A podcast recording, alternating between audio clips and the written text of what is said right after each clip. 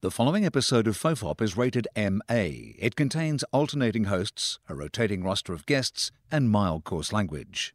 Fofop advises that it is not suitable for anyone under the age of 15, or anyone who came here looking for one of those highbrow NPR-type podcasts. Minors must be accompanied by a parent or guardian. This is John Deek speaking.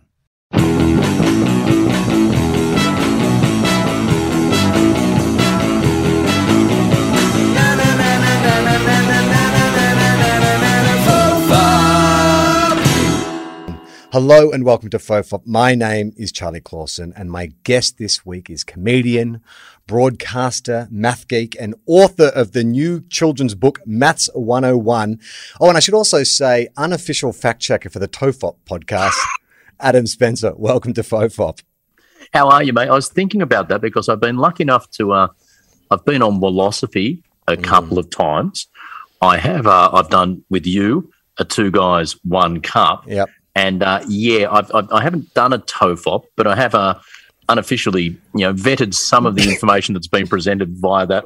I love it. I just listen to them, and I love just occasionally hearing you say something and going, great, I can plug this week's pod by going, in this one, Charlie suggests that, Pythagoras' theorem is to do with the size of triangles or whatever.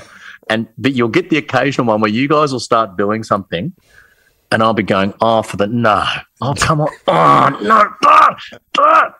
then about 20 seconds later, you go, oh, if Adam Spencer's listening, he'd be so fucking angry right now. we know our audience, Spence. We know at least one section of our audience.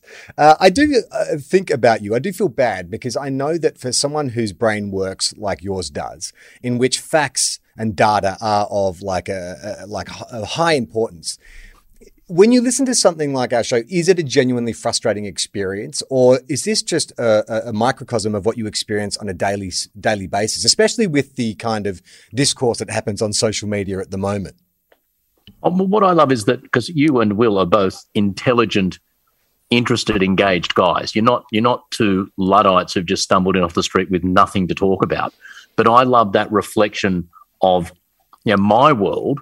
My really nerdy little world over there is a world that some very intelligent people take no immediate interest in or don't feel is their strong suit at all.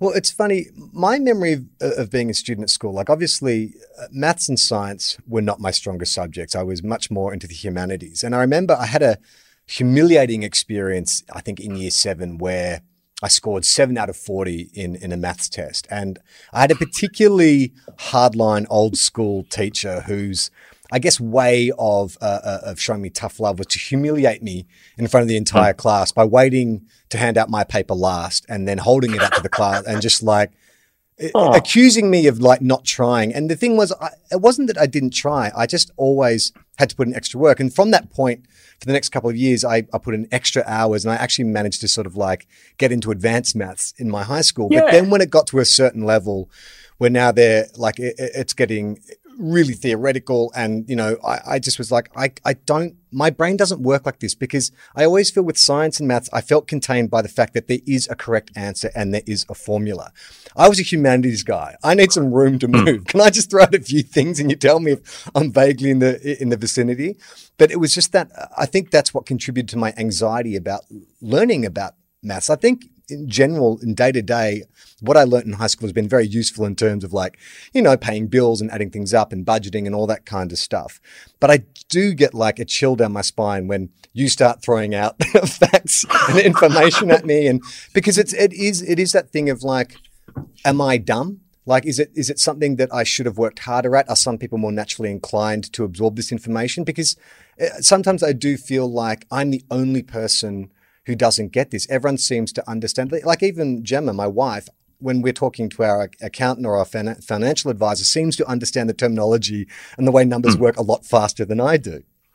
Look, it's a mixture of both. There are some people who have a bit of innate ability and some people enjoy it. Like my mates in primary school thought I was a maths genius, but I guarantee you I did more than they did because I loved it. Right. And if there were 30 questions in the book and the teacher set 10 for homework, why wouldn't you do the other 20? They're awesome questions. They're all different. They're just as much fun as the first 10. So without doubt, that repetition. And that's really important. I mentioned this in the book. In primary school, the whole, people say rote learning. Should you really just memorize things? Mm.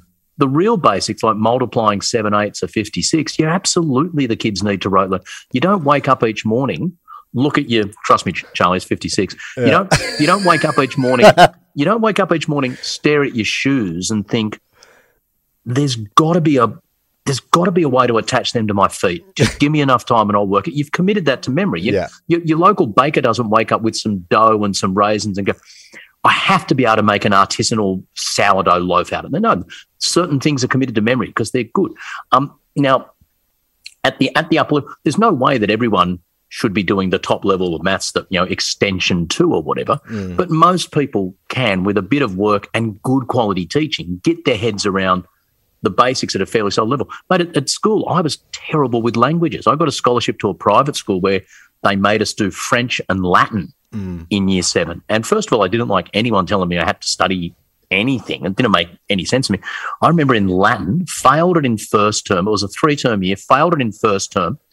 Second term, got 50, lost 2 marks for untidy working, so failed it again.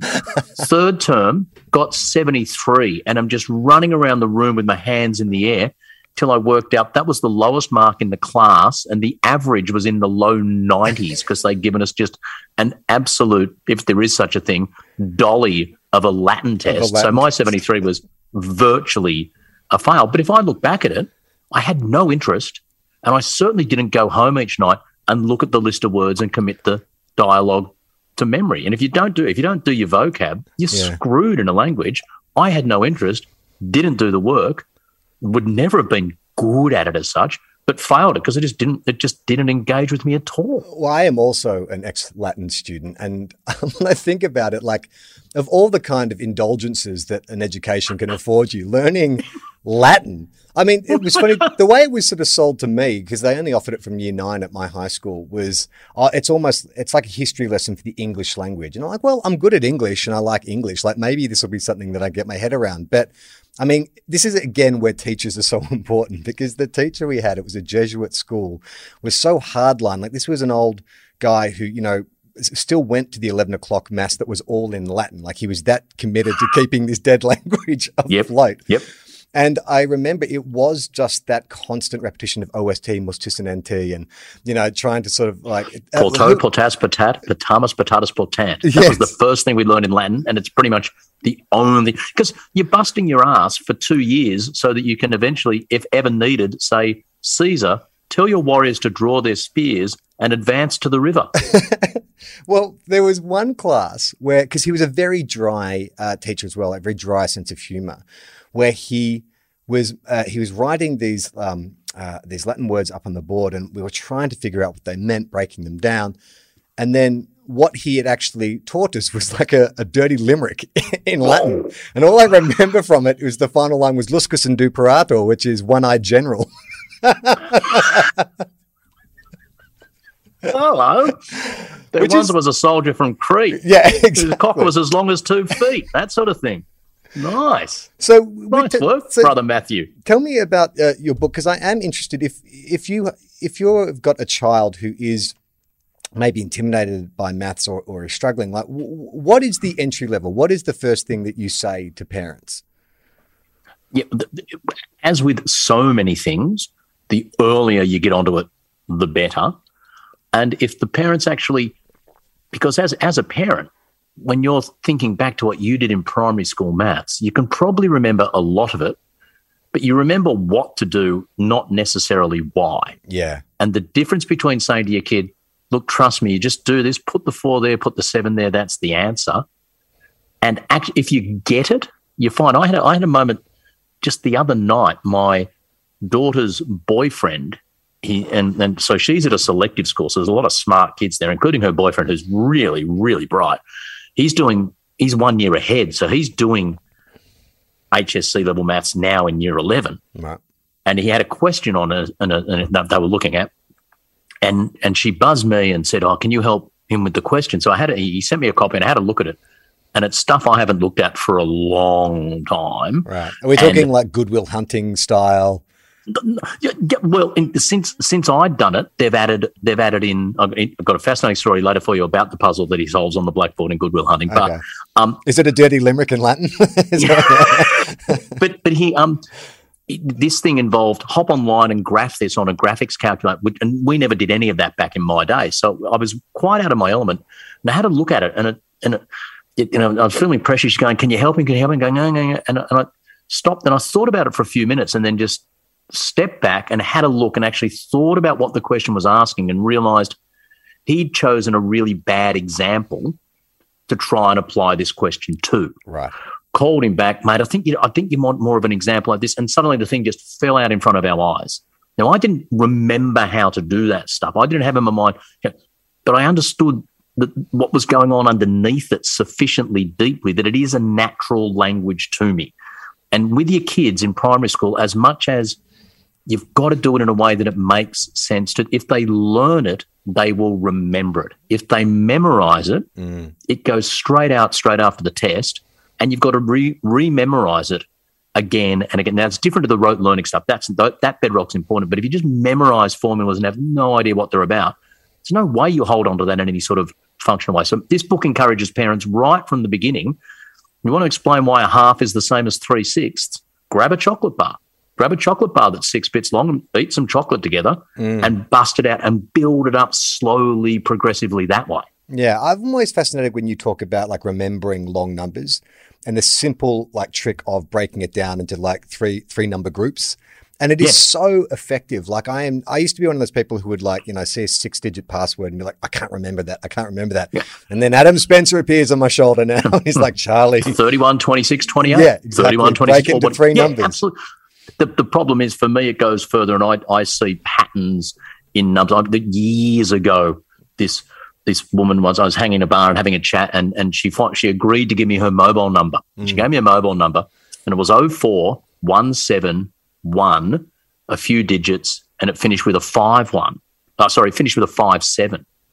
And I just looked at it and went, "This is so awesome." You see, like you got the 171 and the 57. And 3 lots of 57 is 171. What an awesome phone number you have. And she just had this look on her face of, who the fuck have I given my – oh, no. How do I give him a number to this guy? Yeah, so you've got to be careful about getting too excited by the patterns in numbers, mate. Well, you know what I do now is I actually equate it to football plays. So, like, remembering the passcode to get into my daughter's daycare. I'm like, okay, well, we'll start in the midfield, so, I'll just remember the numbers that go out with those plays. It's like, okay, that's easy. There's a mate of mine has a fancy one of those keypad locks on his door, and he lets me occasionally stay at his place in Sydney, and he's normally there. If he's not, well, his passcode is just Luke Parker, 2626. That they do that, the people who go to, like, World Memory Championships and things like that, right, and they get them to remember – it might be a 100-digit number, and they can only look at it for 5 minutes, and they've got to try and recite it back. They don't just remember the numbers. They all look the same. They break them down into 2-digit numbers. Mm. They've remembered 100 different things that code with those numbers, and they create a story. Yeah, yeah.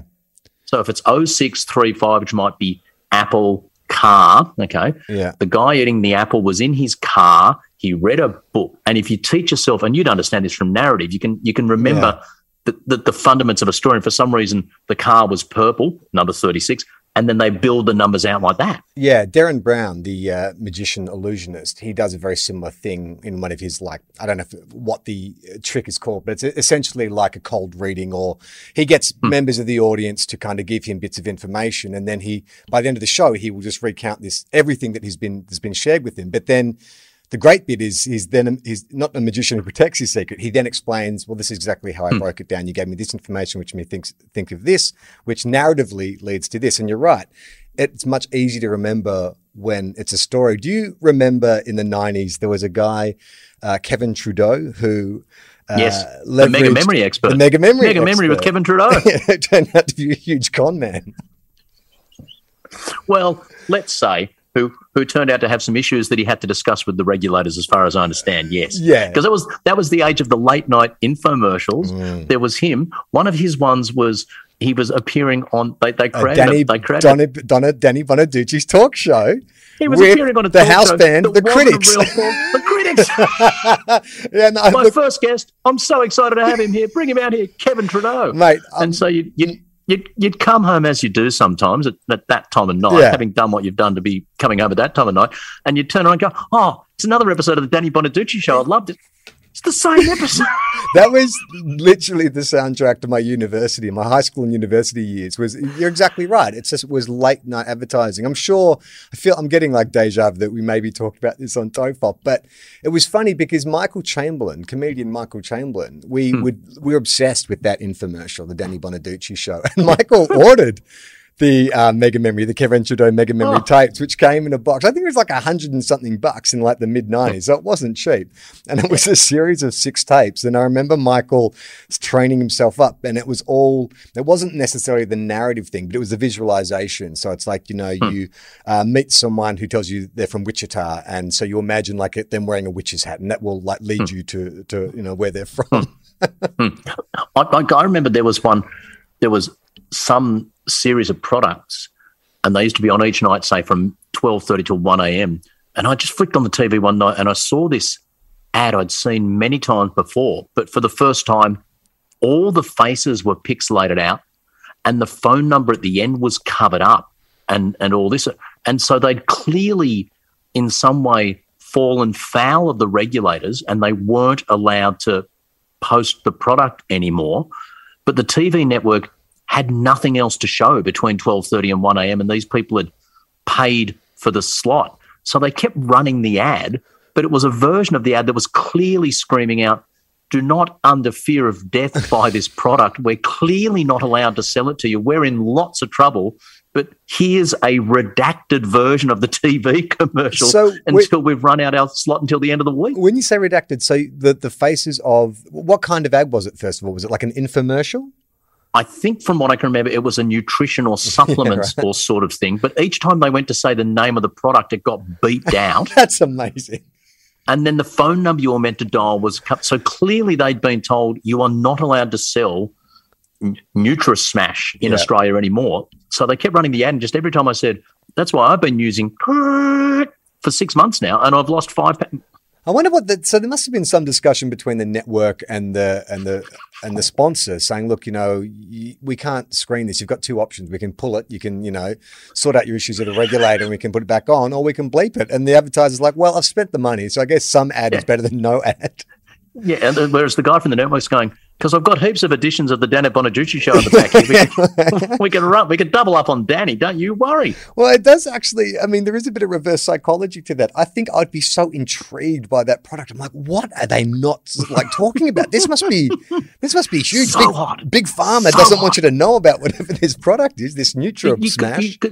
So, being in the industry, have you done? Because you've done a lot of voiceover work. Yeah, commercials. Have you been pitched to camera commercials with things where you'd be going, I could do with the money, but I'd be really tossing a coin as to whether I'd actually get behind this product? Oh, every time I do an ad is like always very questionable whether or not I'd use the product.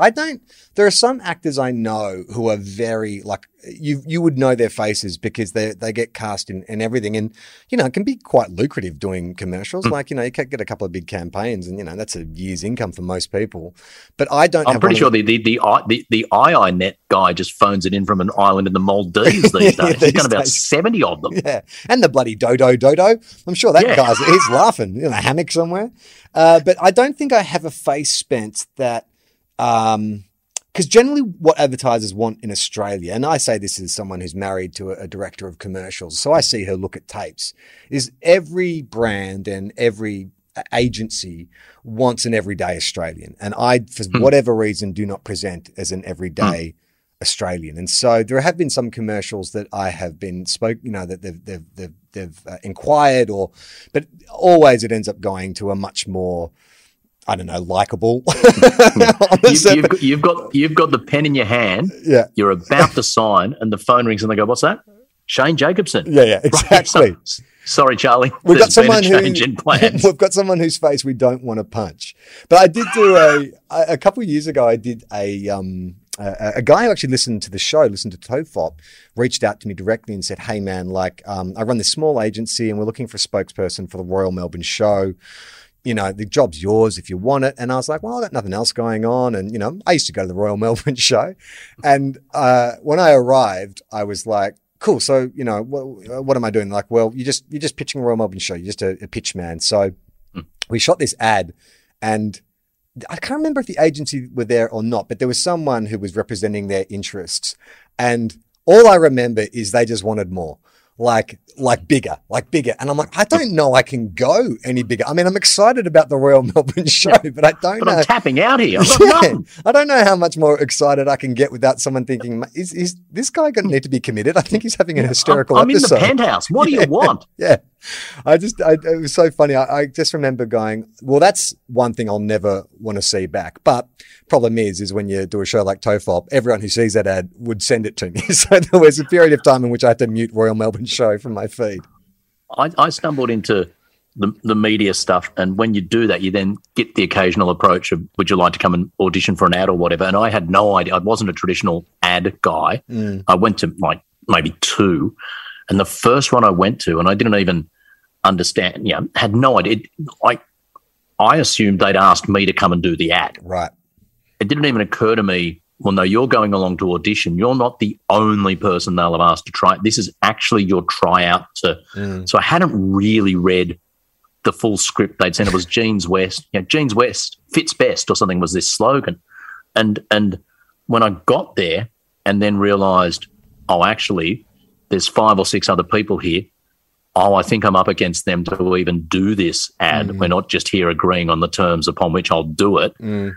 And then I looked at them and I had a quick look at the ad script, and the idea was that the person who was talking, then they cut back and reveal they're wearing a pair of jeans with one leg goes all the way down to the ankle and the other barely goes past their knee. So the jeans just aren't the right fit, which makes no sense. But then cut away to the tag, Jeans West fits best.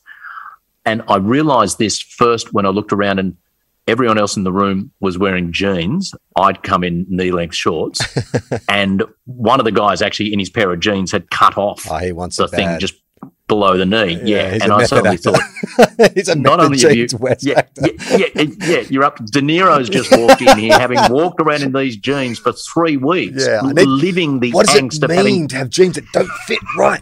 I've got to get inside the character. Yeah. Yeah, and we'd had the 15 minutes slotted each to go through, and they gave me the full 2.5 minutes of my 15-minute allocation and pretty much said, dude, if you're not going to wear jeans to the ad, to the audition, you're really not committed to this as a concept. Don't hit your ass on the door on the way out. I mean, it is a weird experience auditioning. Like it's also, you know, if you want any kind of proof that you are not a unique and beautiful snowflake, walk into an audition room where the casting agent has put out a call for your type. And you may think that you're a pretty unique individual, but then when you walk in a room and you see just like 5 versions of yourself, as if there's like a multiverse happening in this contained space, you're like, that's my type, I guess. Unless they're casting ugly guy. So there's a whole different, very broad universe of ugly guys, but you at least know, okay, I'm roughly as ugly as all of these other guys. I do remember going in like very early on in my, like when I was like 19, 20, one of my first auditions, turning up, it was I can't remember, it was one of those, it was in that phase of the 90s where the drink drive, bloody idiot campaign was huge. So realism was king. And so every ad for a government agency was always like gritty and hard hitting and about like, you know, don't cross power lines, you'll get electrocuted. And so it was something like that where I was meant to be playing like a tradie or a foreman who had, you know, who was being negligent.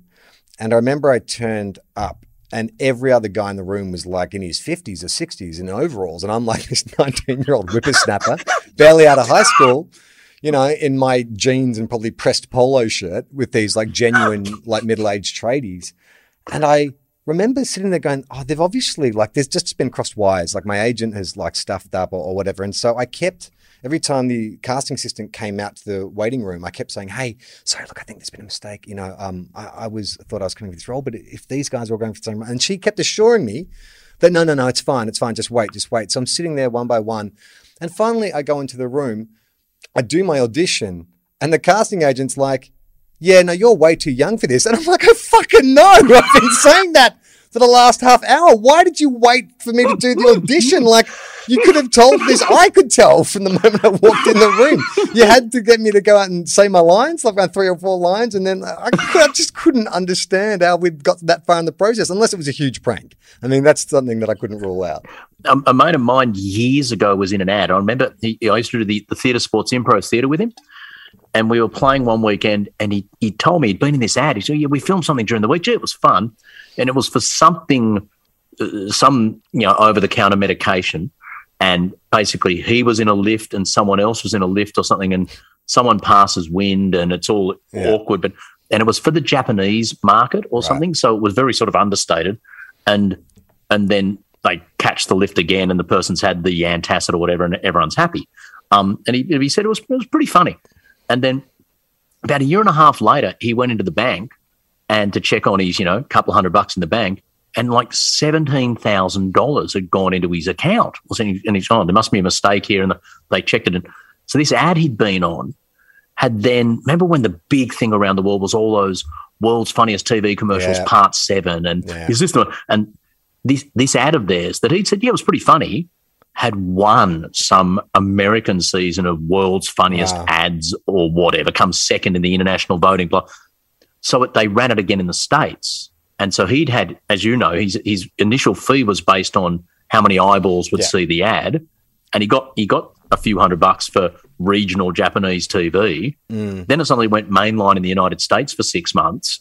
Bang. And he got paid, 10 times, 20 times what he'd originally got done because it rolled over in the States. Ka-ching. Yeah. Well, I think in America it's a different kettle of fish, like a lot of differences between the Australian and American market. Like, that country is so huge that a lot of actors will have commercial agents, like specifically agents who will get them commercial work because, you book one of those jobs, in a country of 300 million people, once you've had, they've calculated the eyeballs and the territories and the actual run. If it does 12 months or 6 months, it can be really, really lucrative. I know a lot of, like, who's the actor who played Jesse Pinkman on Breaking Bad? Well, I forget his name.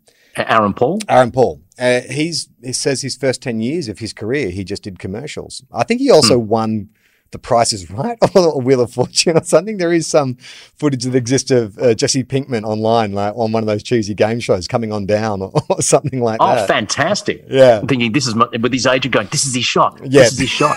That's right. I years when Will and I were wrapping up on Triple J and we had our year to go and we set ourselves a little bucket list of things to do. That's right.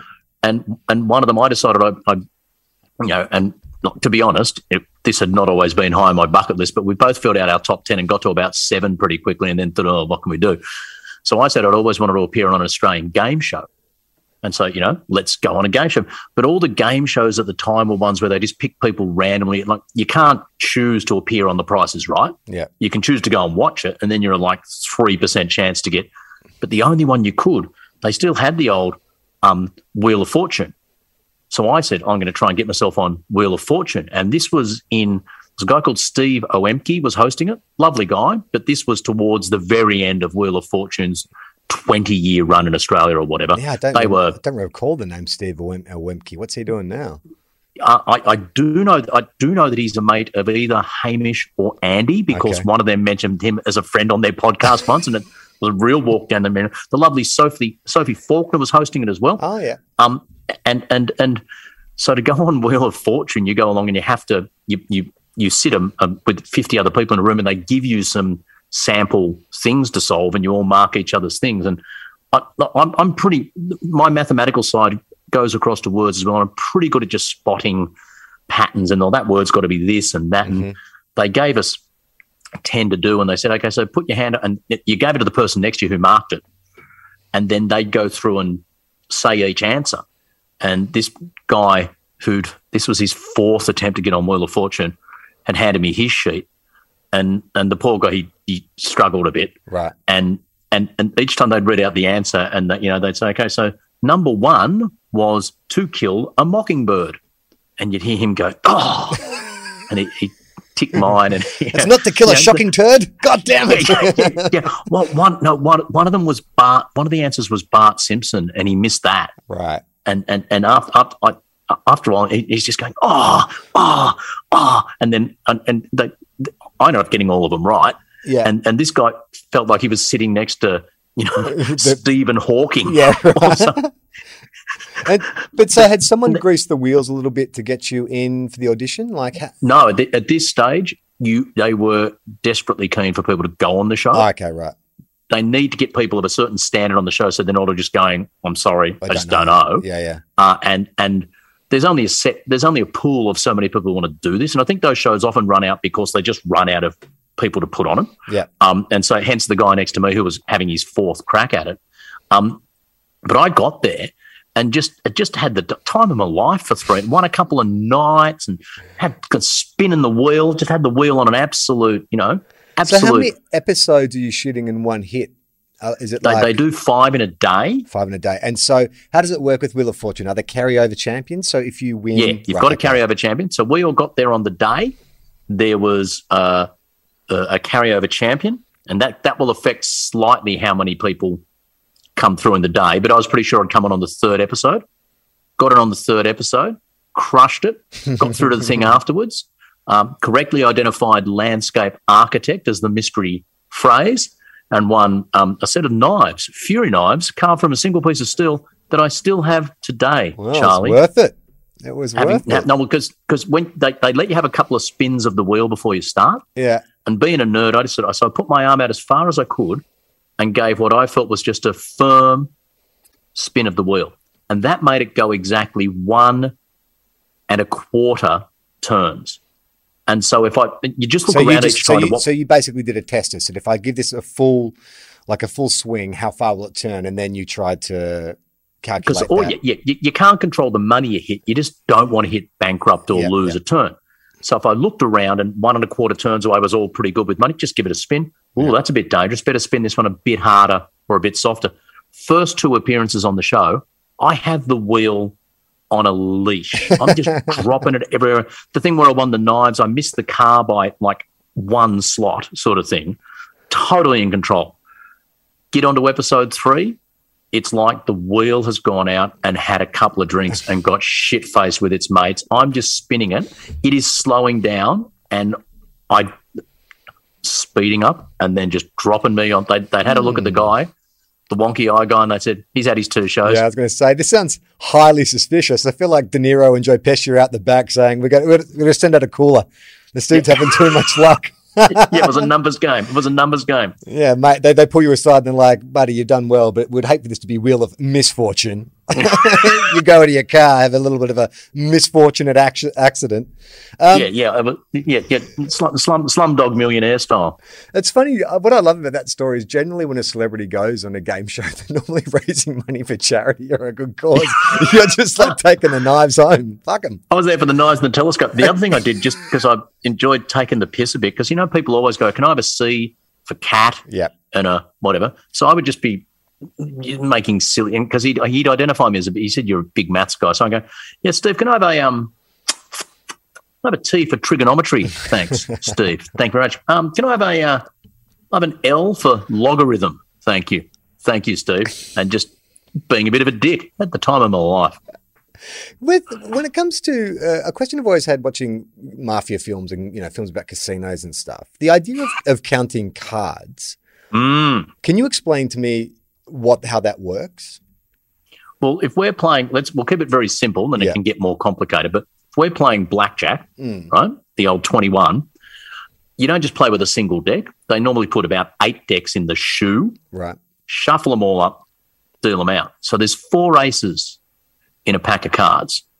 So there's 32 aces in that shoe of 8 decks, and the aces are really what wins it for you in blackjack, because if you get a 21 with an ace, you don't just get what you win, you get double or 1.5 times. So that's when the odds, all casino games are tilted slightly in favour of the casino. Mm-hmm. And the way you win over the long term, you can't just win on luck. The way you win is understanding enough about a game that when the odds swing back slightly in your favour, substantially increase what you're betting. Okay. And you're investing in yourself at a very slight sort of percentage. So just say we're playing blackjack and we're halfway through the shoe and no aces have come out at all yet. Yeah.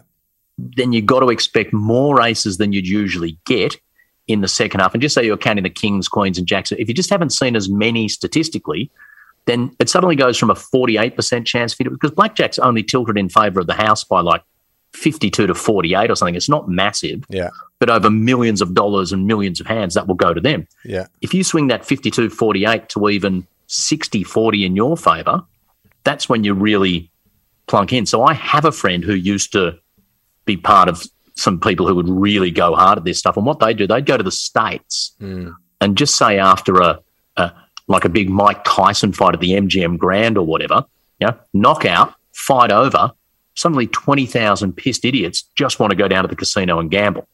Now, normally at a casino, they've got people watching, and if you and I went into a casino this afternoon and to launder some money in the good old Aussie fashion, and if we went in and started counting cards, there's nothing illegal with us doing that. We're allowed to do that. Right.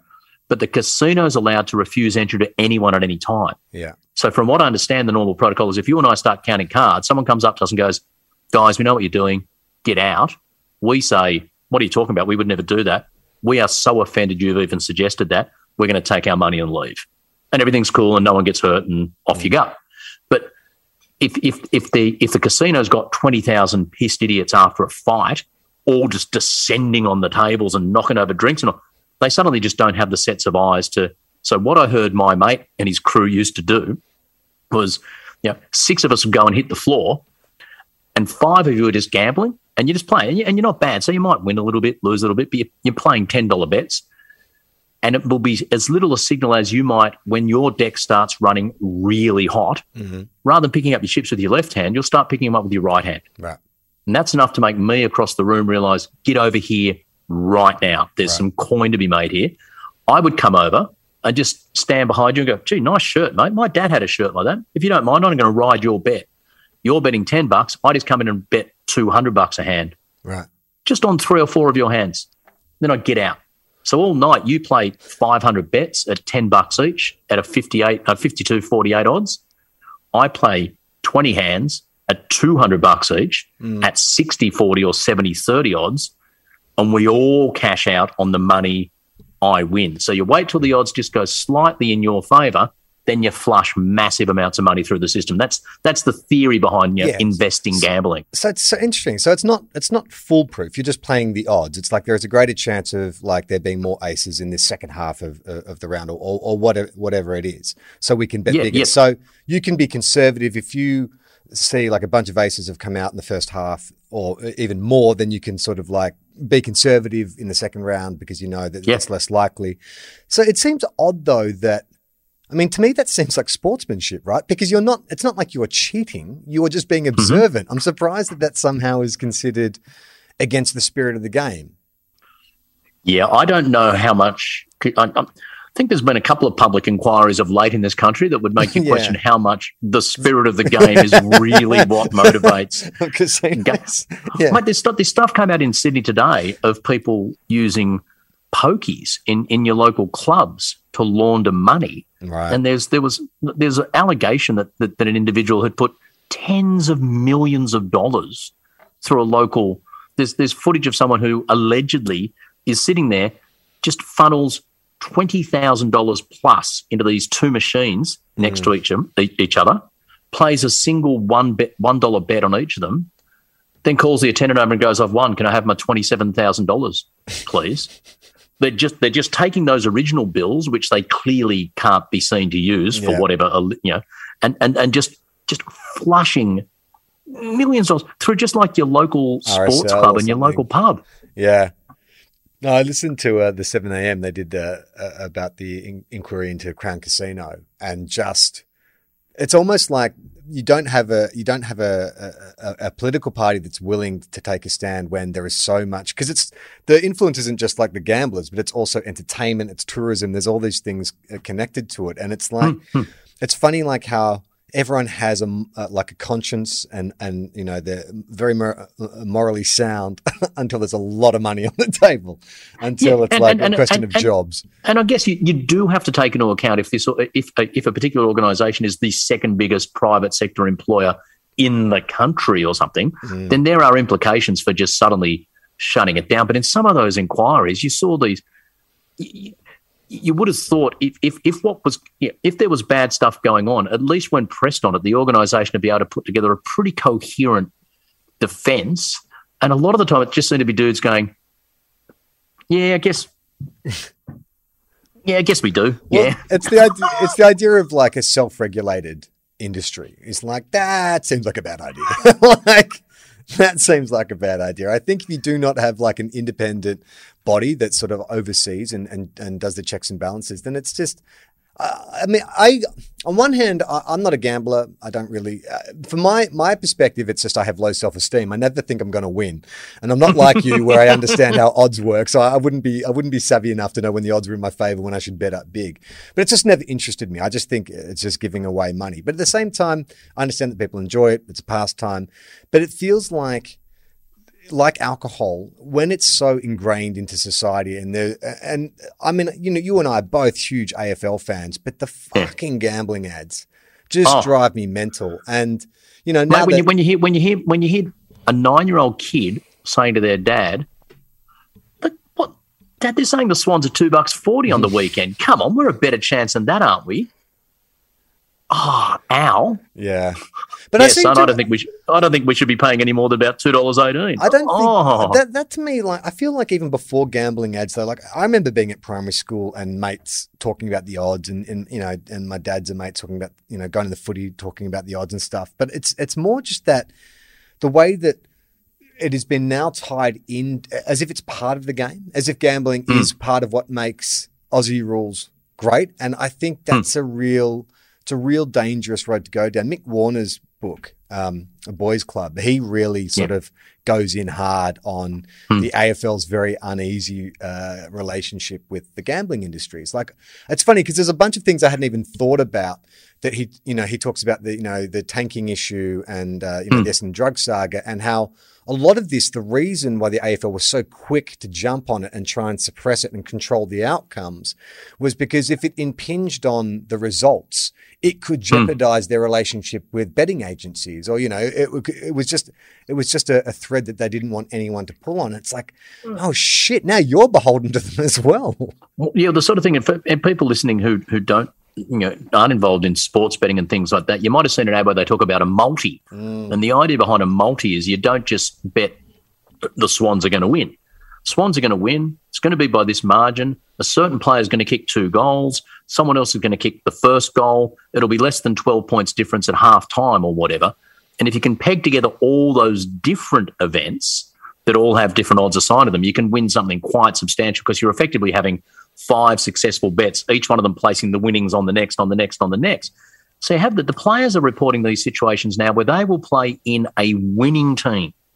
You know, their team will go out and win on the weekend. In fact, smash the opposition. They'll kick 3 goals themselves. The team moves into the top 4, but with 5 minutes to go, you handballed over to someone else who had a shot. Now, dickhead online who'd put his house on you kicking 3 goals in the win, you fucked my multi, you dog. And these players are getting threats of violence against them.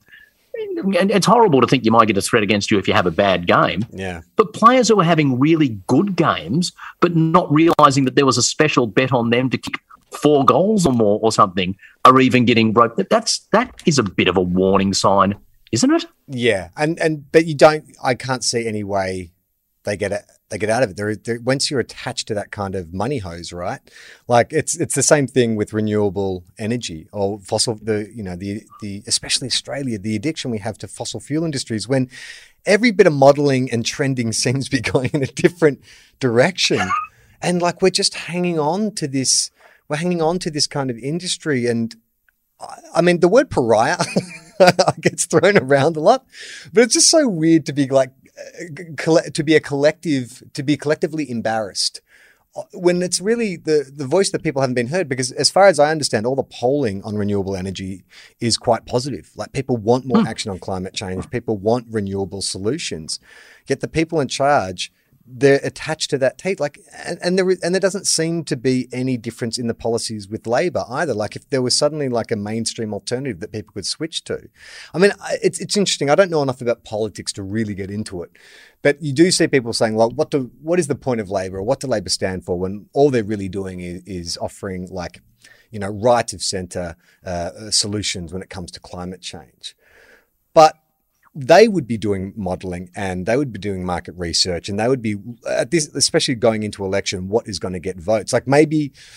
Oh, mate, they did a big piece of research called the last federal election. Yeah. I mean, if you look at that, one of the criticisms of, or one of the problems for Labor was they went in with just such a comprehensive set of policies in so many areas, partly because they'd been in opposition for so long and had really taken some time over it. But as a result, it all got lost in the messaging and they were pushing so many things at once, whereas the government managed to tuck in behind a couple of things, one of which people argue was a scare campaign that was not based on the truth, but Labor have done that in the past as well, and they just kept it simple, stupid, and got across the line, and clearly even shocking themselves. It was one of the... I love those elections where sometimes the Prime Minister walks out on stage, having just held on, walking out going, "Hi, how you going? Look, I'm really sorry that, yeah, look, we tried out..." You what? No. Fuck me, we won. John Howard came out winning one year and was trying to keep a straight face and everyone was just cheering and he started giggling and he really just almost pissed himself because he clearly, and it turned out to be the last one, they got done the next time around, yeah. He clearly thought they weren't going to. Scott Morrison was just absolutely shocked that when Keating won the unwinnable election I'm old enough to remember, in 1993, and that went against John Hewson and the whole GST debate and that sort of stuff, that just absolutely shocked people. But you can, it's unfortunate, but you can understand in that game where all that matters is winning. If the stats suggest keep it simple, stupid, and don't dazzle people with policy and that sort of stuff, unfortunately you retreat to that. And you're always in our system trying to win a few crucial elections. I've never in my life, federal or state, lived anywhere where there's been any election that's ever been close. As far as I can recall, my seat's never been in doubt, and that's been on either side of the political fence, and state and federal. I've never lived in a knife-edge swing seat where, you know, you can't move for people building new train stations and sports grounds. Well, yeah, exactly. It's car parks, depending on where the electorate is. Yeah, but that's the unfortunate frustration in a system like that. I mean, in this era of, like, you know, this kind of discourse online, especially during the pandemic, and, you know, climate change sort of falls in that category. For someone like you, you know, I suppose Dr. Carl would have experienced the same issues. Like, you guys were very driven by, like, a background in science, you're data-driven, you believe in statistics. And so when you see people online who have only got, like, part of the information, or they've cherry-picked information that suits their narrative, like... Do you despair for the discourse going forward? Do you think there's just too much noise out there now, where someone who is genuinely, trying to get to the truth is just going to have too much information coming in?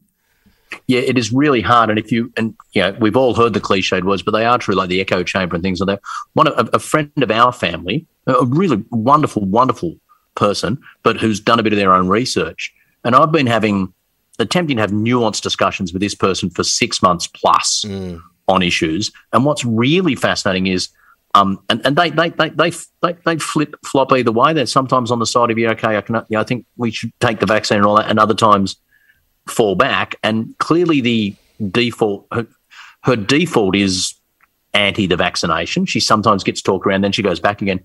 But what's been fascinating in those conversations has been how much what I've been, you know, pushing back against has changed. So it starts with this. The first argument I encountered was, well, you realise that Bill Gates is the single biggest investor in the World Health Organisation and stands to make money out of blah, blah, blah. And to which the pushback was, I think he's actually donated tens of billions of dollars to that organisation. He doesn't own it. I don't know.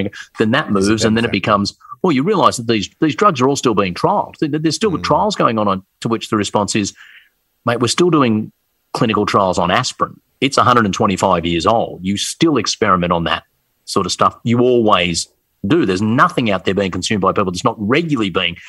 And so then it shifts to this, and then it shifts to that. That's really, really hard. But the fascinating thing about this one is, in the past, a lot of your big social pushbacks, they've either come from the left or the right. If you believe in the Hillary Clinton is running a pedophile ring out of the basement of a pizza parlour that it turns out doesn't have a basement, then you're almost certainly way off towards what we call the right of politics. But if you're into a big pharma conspiracy or something like that, you're probably a long way off to the left of politics. And this one's so fascinating to watch because I was in Sydney on the weekend and I saw the thousands of people marching through the CBD. They're a mixture of people very, very much on the right, including some like far-right nationalist dickbags, but people on the right about this is liberty, it's my body, don't tell me what to do, no government tells me how to put a mask on or whether I should, and people very much on the left, I don't trust big pharma, I don't trust corporations, the drug companies are in there. And it's when you bring those two, now those people normally would walk across the street to spit on each other. Yeah. But they've suddenly become strange bedfellows in this rolling maul of anger and confusion. And that's what makes it fascinating and really hard to get your head around. Well, it's also the way that politics are now flirting with courting the approval or the votes of these fringe groups. And I'm just like, oh, man, like I don't know. I remember, I had a friend who was associating with some underworld figures, kind of indirectly, just on a nightlife kind of level. And the police spoke to him and said, look, just so you're aware, we are aware of these guys and what they do, and you might not be 100% across, but the warning they gave him was like, you don't decide when you're done with them, they decide when they're done with you. Yep. And I think that is a similar thing, like the sort of double speak that Scott Morrison's using at the moment, just kind of like, yes, man, vaccine should be mandated, but at the same time, people should have the, free choice. I'm like, I just don't know that you can get the genie back in the bottle. Once you start sort of courting those votes and muddying the waters a bit and not being like a strong leader and sort of saying like, just for better or worse, like, John Howard, when after Port Arthur, like it was a very strong hard line. It was a very clear vision. There was immense pushback. He was doing press conferences wearing a bulletproof vest and stuff because the risk with that was that high. But at least it was leadership, whether or not you like or dislike John Howard. And that's what I worry about at the moment is I just feel like there is no leadership. Not even from the opposition, because their plan seems to be, well, let's just shut our mouths and see if he can fuck this up. And we can Bradbury it. We can just sweep in.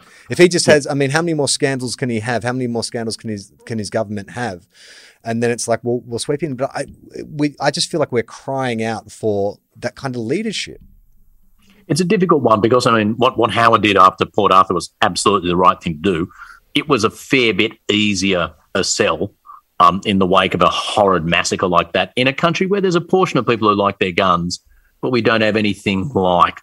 You've only got to look at the US after any horrific school shooting to see that if it's truly culturally part of the national narrative, that's a really hard issue to push back on.